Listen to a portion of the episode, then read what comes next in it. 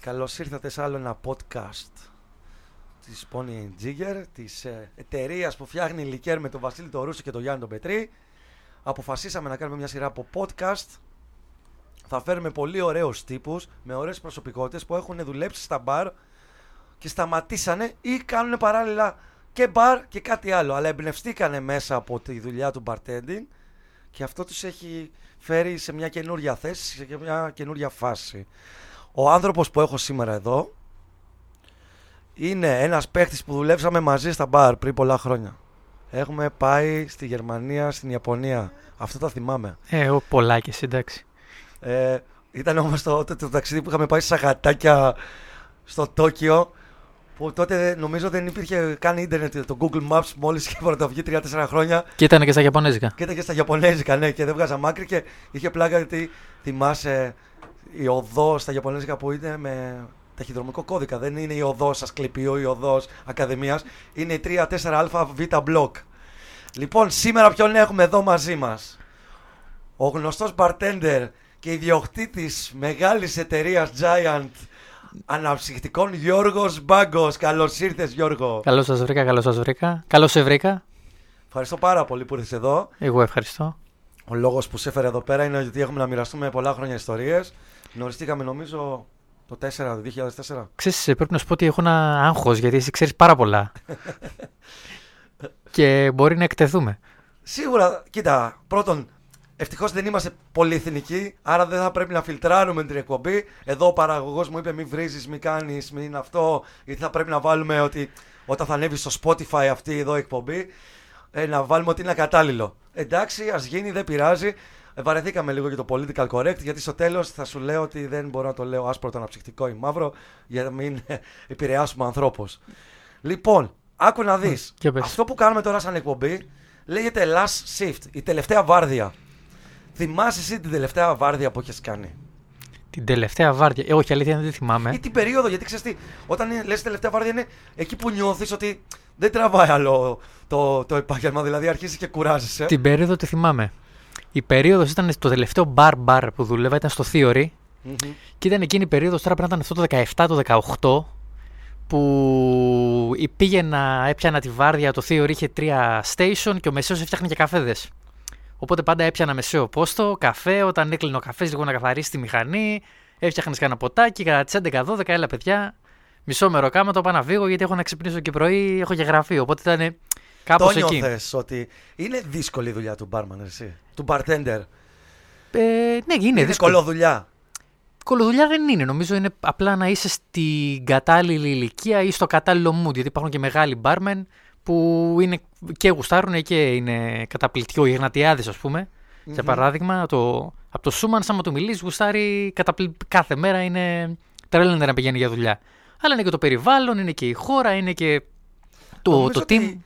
Μήπως πρέπει να διαλέγεις και τον μπαρ ανάλογα την ηλικία που είσαι. Δηλαδή δεν είναι καλό να πας και στα 20 να δουλέψεις ένα κλαμπ, ας πούμε, ή κάπου που παίζει πολύ high volume, πολύ δυνατά μουσική, να γίνεται φάση. Σίγουρα, και να είσαι 20 σίγουρα. χρονών. Γιατί είδαμε bartenders στα 25 τους που φοράγανε τυράντες ε, και γυλαίκα και σακάκια και. Ε, Και λες, άμα ήθελε να φορέσεις σακάκια για να ντύνεσαι έτσι, γιατί δεν πήγες σε τράπεζα ή να γίνει ασφαλιστής, ας πούμε. Ε, κοίτα, εντάξει, εμείς για το ήμασταν- lifestyle δεν θέλεις και λίγο να γίνεις bartender και να είσαι και λίγο αξίριστος. Εμείς τώρα ήμασταν, νομίζω, πάρα πολύ τυχεροί η γενιά μας γιατί και τα περάσαμε όλα αυτά. Δηλαδή και πήγαμε από την Ούρσουκα Υπηρήνια και από το Φλερ και από Πότε τα. ξεκίνησες, πότε ξεκίνησες; Εγώ λοιπόν ξεκίνησα το 2004.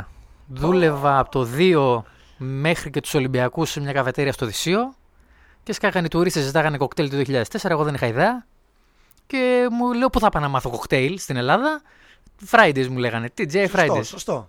Και πήγα στα TJ Fridays και εκεί ξεκίνησε το πανηγύρι. Εκεί ήταν η μόνη οργανωμένη επιχείρηση που είχε manual τουλάχιστον. Manual. δηλαδή ε, είναι που τώρα κάνουν manual. Και το ας πούμε. κοινό, ε. Οι Αμερικάνοι και γενικά ήταν steakhouse σοβαρό. Είχε και Τότε λαό ήτανε- πολύ. Γινόταν και της πουτάνας. Δηλαδή είχε κόσμο στα Fridays, θυμάμαι. Ήταν από τα λίγα μέρη που ήταν σαν μαγαζί να πιεις κοκτέιλ. Ενώ ε, άλλα μπαρ, ξέρω εγώ στον κούρου πήγαινες, πήγαινες στους συγκεκριμένους μπάρμεν ή πήγαινες στο upstairs στο Μένεγο να πιεις σε συγκεκριμένους παίχτε που ξέραν να κάνουν κοκτέιλ. Αλλά δεν ήταν τα μαγαζιά τους κοκτέιλάδικα, ας πούμε. Όχι, όχι με τίποτα. Ήταν ένας μαν που ήξερε. Επειδή είχε Έτσι, σπουδάσει έτσι. Αμερική, επειδή ήταν στην Αγγλία, επειδή δούλευε κάπου αλλού, ας πούμε, σε κρουαζιερόπλια. Δηλαδή ήταν πιο καλή μπάρμεν αυτοί που δουλεύαν σε κρουαζιερόπλια παρά αυτοί που ήταν έξω στον δρόμο. Εργοστάσιο, ξέρεις. Ήταν Αμερικανιά, αλλά τα... δεν υπήρχε straight ποτό στα Fridays. Ήταν όλα 99% κοκτέιλ. Και είχε full δουλειά δηλαδή, Full, full. δεν σταματάγανε. Φουλ, Ειδικά στο Παγκράτη που ήμουν εγώ. Είχε και πόστο, δεν είχε και πόστο μέσα. Πόστα, Παραγωγής. πριμίξει, προετοιμασίες, τώρα κόστη, πράγματα τώρα που. Που τώρα προσπαθούν όλοι να κάνουν ε, πίσω από το μπαρ και όλες τι επιχειρήσεις γιατί έχει αρχίσει και γίνεται λίγο πιο δουλειά νομίζω αυτό. Ναι, ναι, ναι.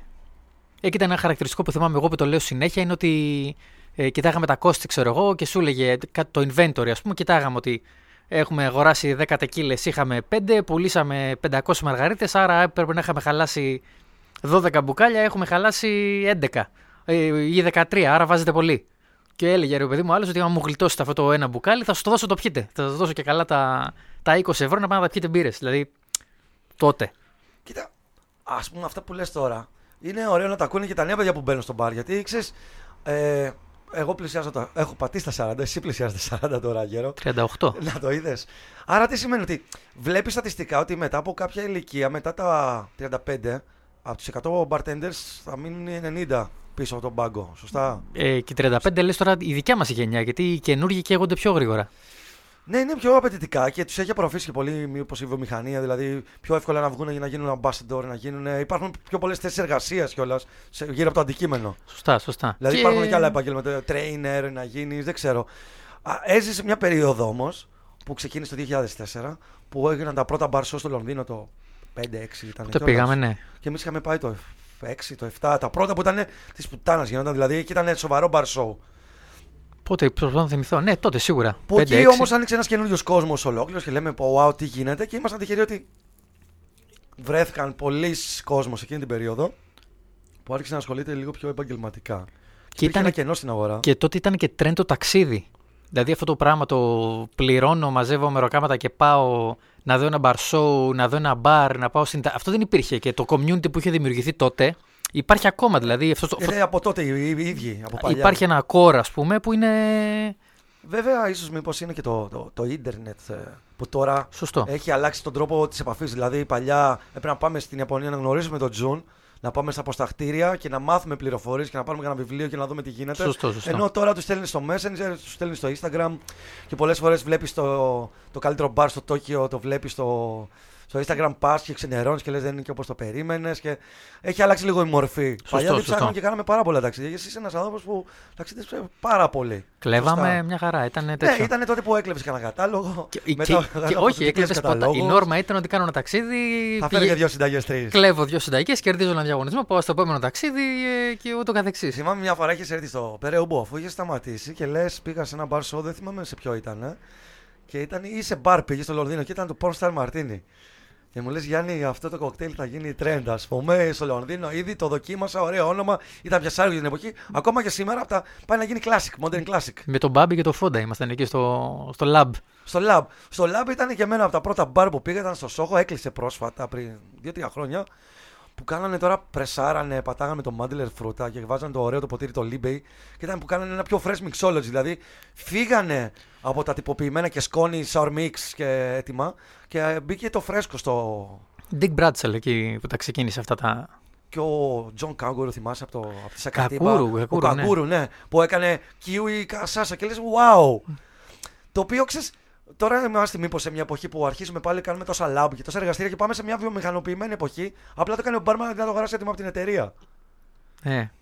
Εγώ θυμάμαι που ερχόμουν και στο Περαιόμπουρε τότε πέ- όταν ήμουν στα Φράιτ, τότε με, τη, με την πρώην, να πούμε, τη Χριστίνα που ερχόμασταν εκεί και κλαίγαμε για το Apple Momo. Θυμάσαι, μοχίτο Ω, με ναι, βότκα ναι, και ναι, ναι. σούρς. Τέλειο, και, και φαντάσου. κλαίγαμε, ναι.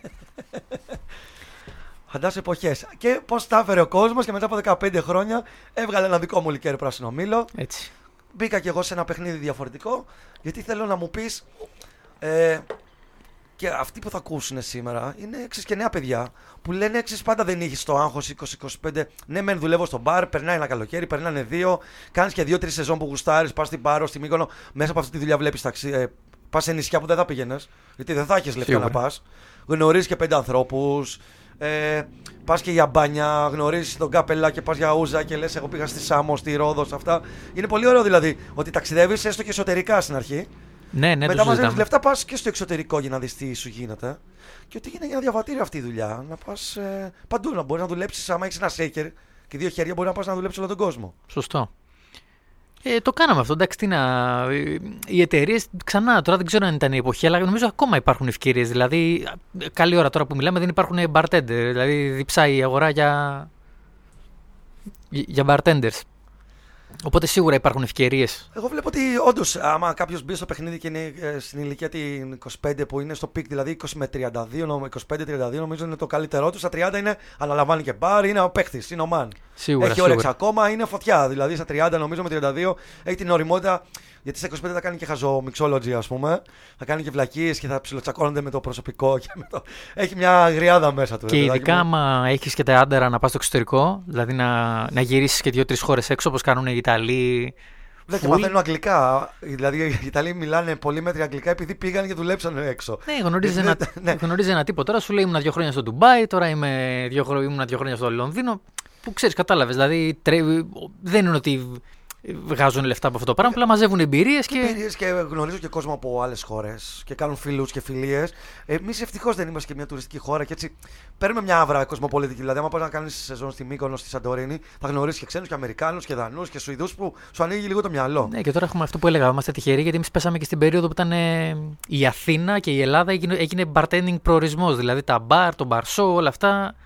Ε, Αυτό τώρα ε, κάπως βοηθήσαν πολλά πράγματα. Μάλλον οι, οι Έλληνες είχαν πολύ δίψα εκείνη η γενιά των Ελλήνων για να κάνουν αυτό το πράγμα. Νομίζω ήταν και το recession, εσύ, η κρίση, πο- πο- πάρα πολλοί που ήταν λογιστές, οτιδήποτε είχαν σπουδάσει. Εγώ οικονομικά σπούδασα γιατί νόμιζα θα διοικήσω 500 επιχειρήσεις. Όλοι αυτοί τέλος πάντων, ξαφνικά επειδή δεν υπήρχαν δουλειές του, γύρισαν στα μπαρ και οπότε ανέβηκε το επίπεδο. Πιο πολλά μπαρ, πιο πολλά ποτά, κατά πιο πολύ expertise στον Άνοιξε καφέ. και το εμπόριο πολύ. Δηλαδή από εκεί που είχαμε δύο ρούμια, θυμάσαι που είχαμε πάει στη Γερμανία και ήταν και ο Ανθίδης και του λέω αυτό το Ελντοράντο θα πάρεις.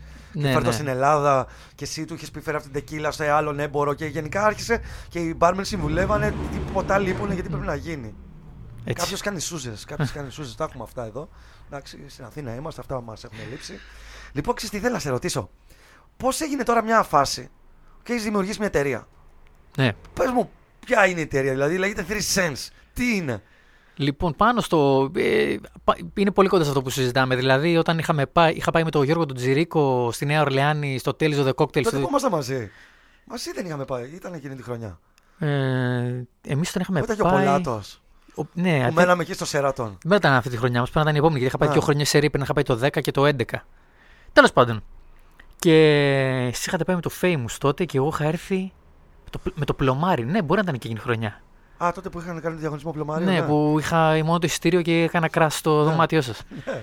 Ε, Τέλος πάντων, και είχαμε κάνει ένα σεμινάριο εκεί με έναν ε, Καναδό τύπο που μελετούσε την ιστορία της Ανθράκωσης, ο Ντάρσι Ονίλ. Και πώς ξεκίνησε. Αυτός ήταν από. Καναδός. Καναδός, μπράβο. Και για ναι, το ναι, Art ναι. of Drink, το blog Ναι. αυτό. Ακόμα το έχει δηλαδή. Απλά δεν γράφει τόσο πολύ. Και ε, παρουσίαζε το βιβλίο του, το Fix the Pumps, που μιλάει για αυτή την ιστορία τέλος πάντων του πώς ξεκινήσαμε από το ένα κουβά σόδα που φτιάχναν ανθρακούχο νερό στο κουτάκι της Coca-Cola σήμερα.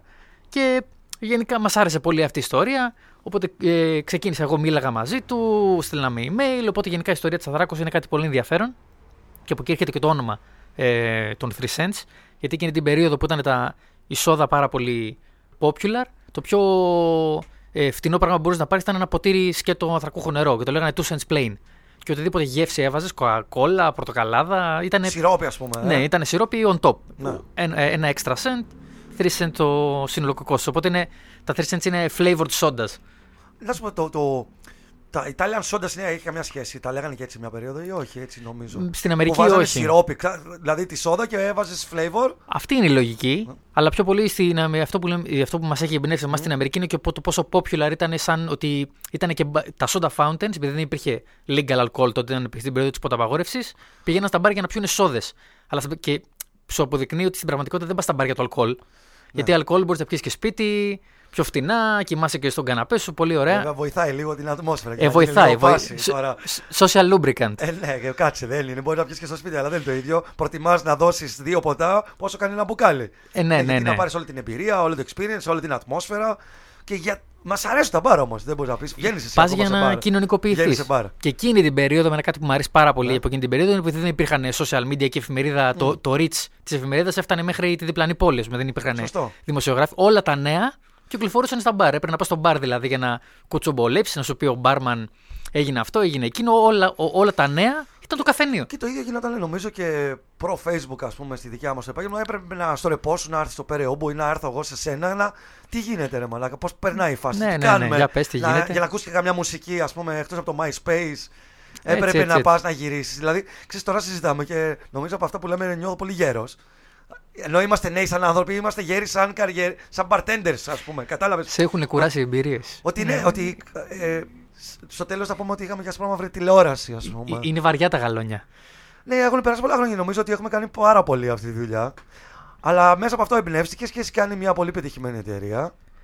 Έχεις βγάλει την πιο γνωστή grapefruit soda τώρα στον κόσμο, ίσως. Ήταν και η πρώτη. Και ήταν και η πρώτη, ναι.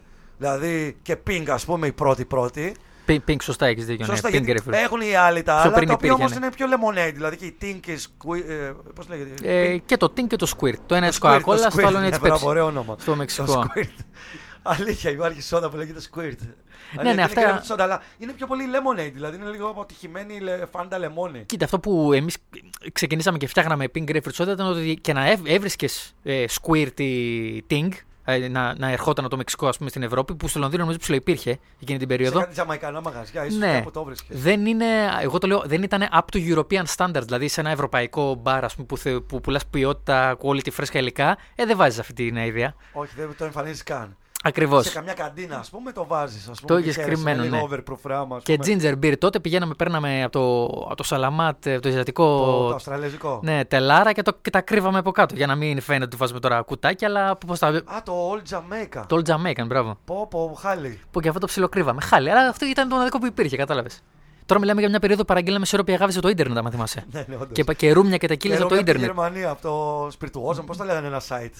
Κοκτέιλιαν, πώς το λέγανε.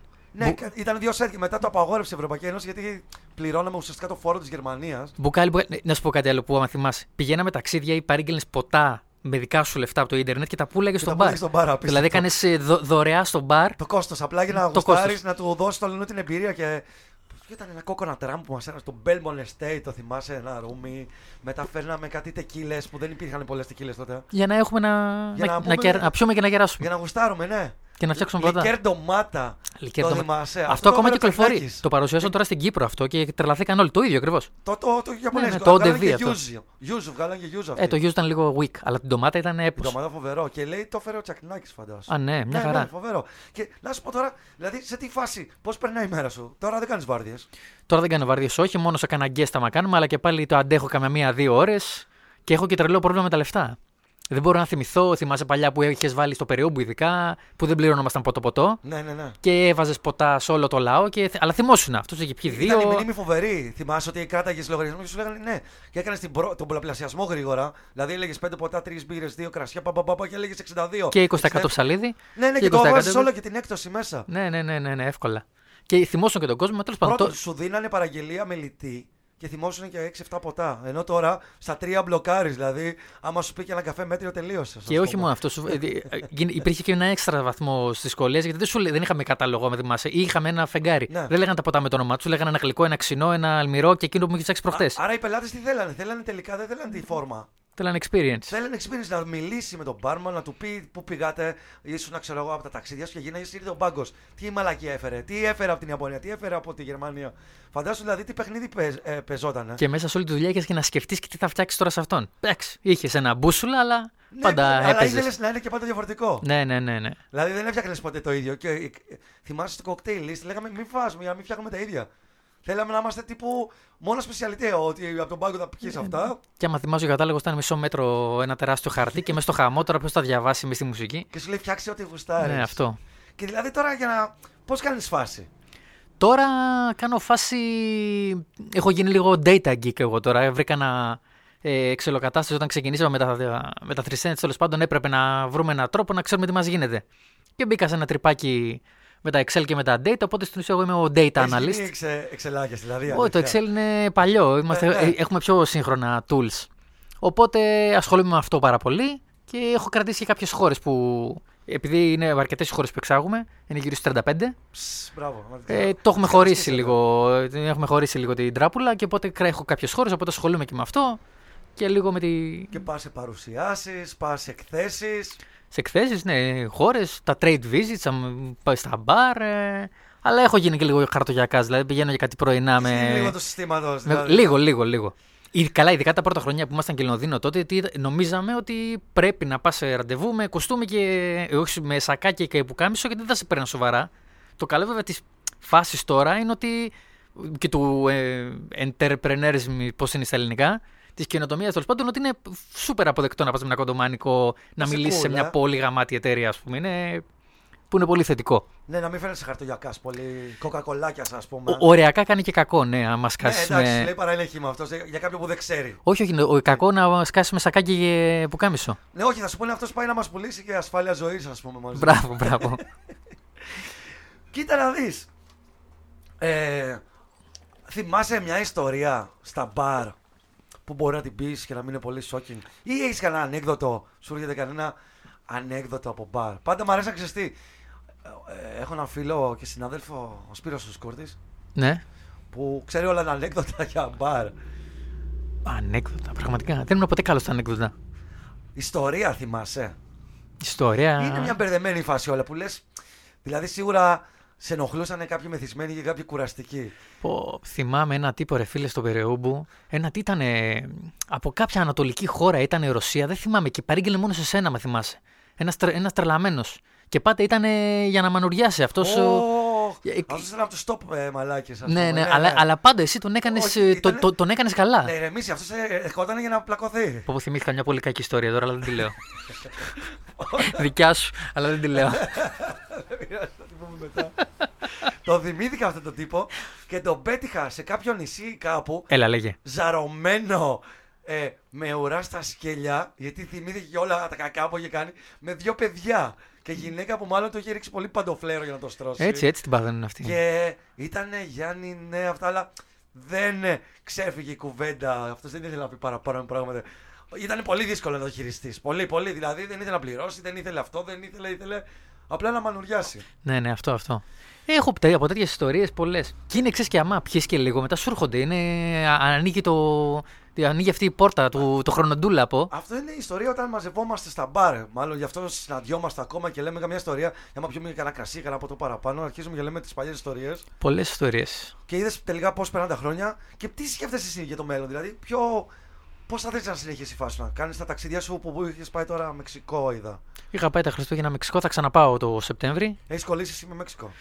Μα είχα να πάω δύο χρόνια και ξαναπήγα τώρα και θυμήθηκα πόσο πολύ. μ' Έχω πάει 11 φορές στο Μεξικό. Μπράβο. πω, πω. Δηλαδή- Άρα, ξέρεις τι λένε, ότι εκεί που πας είναι εκεί που σου αρέσει τελικά. Γιατί ναι, μεν θα μπορούσες να πας και σε 10 διαφορετικά μέρη και να πεις ότι εγώ πάω και σε 10 διαφορετικές χώρες. Δηλαδή να, να πας Βραζιλία αν δεν έχεις πάει, να πας στο Εκουαδόρ και να κάνεις. Δηλαδή αυτά τα 10 ταξίδια να πεις ότι εγώ έχω πάει και σε 10 μέρη παραπάνω. Αλλά τελικά μήπως και εγώ πήγα, εγώ πάει 8 φορές να πάω πάλι το χειμώνα Ιαπωνία. Εκεί γουστάρω μάλλον, εκεί μου αρέσει, εκεί τη βρίσκω τη φάση. Είναι και κάποιες χώρες που είναι τεράστιες. Ε, που δηλαδή το Μεξικό έχει τόσα μέρη που είναι και τόσο μεγάλο. Δηλαδή έχει, δεν ξέρω κι εγώ πόσες πολιτείες, δεν έχω να έχω πάει σε 10. Ε, ε, είναι ατε, ατελείωτο. Αλλά αυτό ισχύει και για την Ελλάδα. Δηλαδή, παρόλο που μπορεί να έχεις πάει στην περισσότερη Ελλάδα, ειδικά Αλλά και παλιά. Για νησιά, ας πούμε, που για να Ε, πας να κάνεις φάση, όχι βραχονισίδες. Ένα πράγμα με μετανιώνω, ας πούμε, όταν πήγαμε στο Τόκιο, τι κάναμε. Όλη μέρα γυρνάγαμε τα μπαρ και δεν, δεν πήγαμε σε ένα μουσείο. Τώρα εσύ προφανώς πήγες Εγώ όλα πήγα αυτά. τώρα σε αυτά, ναι. Και εγώ τώρα στο Μεξικό τώρα ξεκίνησα. Μετά από όλα τα ταξίδια, δηλαδή που ήμασταν Εντάξει, μόνο. ήμασταν και λίγο πιο ρέμπελοι. Πήγαμε ναι. μαζί και ο Κοχάμα είχαμε πάει, θυμάσαι; Γιοκοχάμα, ναι, στο εκείνο το μπαρ, το πιο παλιό μπαρ που είχε Πιο το κάνει προ- τον μπαμπού. πρώτο- Το πρώτο μπαρ στο, στο, στην Ιαπωνία. Το που μπαμπού ανοίξανε Μαρτίνι. οι Αμερικάνοι. Είχαμε πάει και στην ε, Ενοσίμα. Στο νησί Σίμα, στο Ενό. Το οποίο εκεί έχει το μεγαλύτερο βούδα που δεν πήγαμε γιατί ήμασταν τα γάρια. Έχει το μεγαλύτερο βούδα στην Ιαπωνία και εμεί δεν πήγαμε να το δούμε. Ήμασταν χάλια. ρε. Ξυπνάγαμε το μεσημέρι χάλια. Αλλά τέλος πάντων, δηλαδή, γι' αυτό συνεχίζω να πηγαίνω στο Μεξικό, γιατί είναι. α- Αλλά ακόμα και στην Ελλάδα το έχω αυτό. Δηλαδή, πηγαίναμε ε, σε νησιά και μόνο ασχολούμασταν με τα μπαρ. Δεν έχεις γυρίσει το νησί. Και τώρα είμαι και τη φάση να πηγαίνω σε μέρη που να κάνω πολύ πόδι. Επειδή... Πόδι, λίγο τουρισμό, λίγο να πας να φας, να κάνεις και καμιά βαρκάδα. Και κυρίως να, να πάρεις το vibe, ρε παιδί μου, του, του τόπου.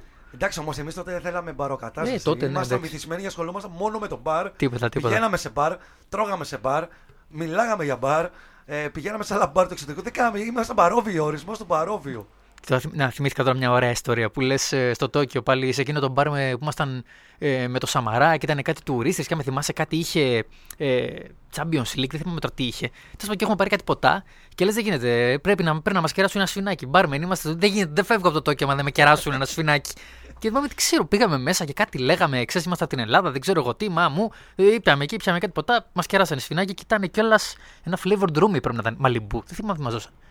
Κάτι Χάλι μαύρο, Μπακάρντι ε. ράσμπερι, κάτι τέτοιο μας είχαν Που ξέρεις στην Ιαπωνία δεν κερνάνε, δεν το έχουν στην κουλτούρα. Ναι, ναι, μας είχαν κεράσει. Το θυμάσαι αυτό; Όχι, δεν το θυμάμαι καθόλου. Γι' αυτό ήρθες εδώ να θυμηθούμε ιστορίες. Να θυμηθούμε ιστορίες. Ναι, ναι, τα είχαμε καταφέρει. Μας είχαν κεράσει. Λοιπόν, εγώ αυτό που θα ήθελα να σου πω είναι ότι ο λόγος που. Ένας λόγος ακόμα ήταν να σε ευχαριστήσω που ήρθες. Είσαι πηγή έμπνευση για τη νέα γενιά. Θέλω να δουν οι μπάρμεν ότι μαλάκια, ανοίξτε τα μάτια σας. Υπάρχει μια φάση εκεί έξω. Και μη σταματάει και η ζωή του μπαρ. Δηλαδή, παλιά ήσουν μόνο με μπαρ, δεν ασχολιόταν με κάτι άλλο. Βέβαια, μέσα από αυτό σου γεννήθηκαν Αυτό ήθελα να πω. ιδέε και συνέχισες να είσαι στα μπαρ. Αλλά δεν έχεις σίγουρα το ίδιο πάθος να βγαίνεις μέχρι τις 5 το πρωί κάθε βράδυ για 15 μέρες σε ρί. Κοίτα, το- αλλά δεν αντέχει και το σηκώτης σου. Το θετικό είναι πιθανότατα. ότι αυτή η κρεπάλη, δηλαδή όλα αυτά που κάναμε, ακούγοντα το, είναι waste of time. Αλλά Δεν είναι. όλες αυτές οι εμπειρίες σε πάνε εκεί που θα καταλήξεις. Δηλαδή όλα. Ξέρεις, και ε, ε, κάποτε στο σχολείο μου λέγανε ε, η δασκάλα μου λέει τι θα κάνεις; και της είχα πει θα πετάω τάπες στο Jack Daniels και με είχε βγάλει έξω από την τάξη με αποβολή. Και λέω εγώ όμως, δασκάλα δεν θα γίνουν όλοι γιατρικοί δικηγόροι. Άρα εσύ είσαι ένας παίχτη που τελικά σπούδασες κιόλας, αλλά ίσως κάπως σε βοήθησε σε ένα κομμάτι να, να γίνεις λίγο εξελάκιας, ας πούμε. Αλλά το κύριο ερέθισμα της ζωής σου ήταν το πήρες από το μπαρ.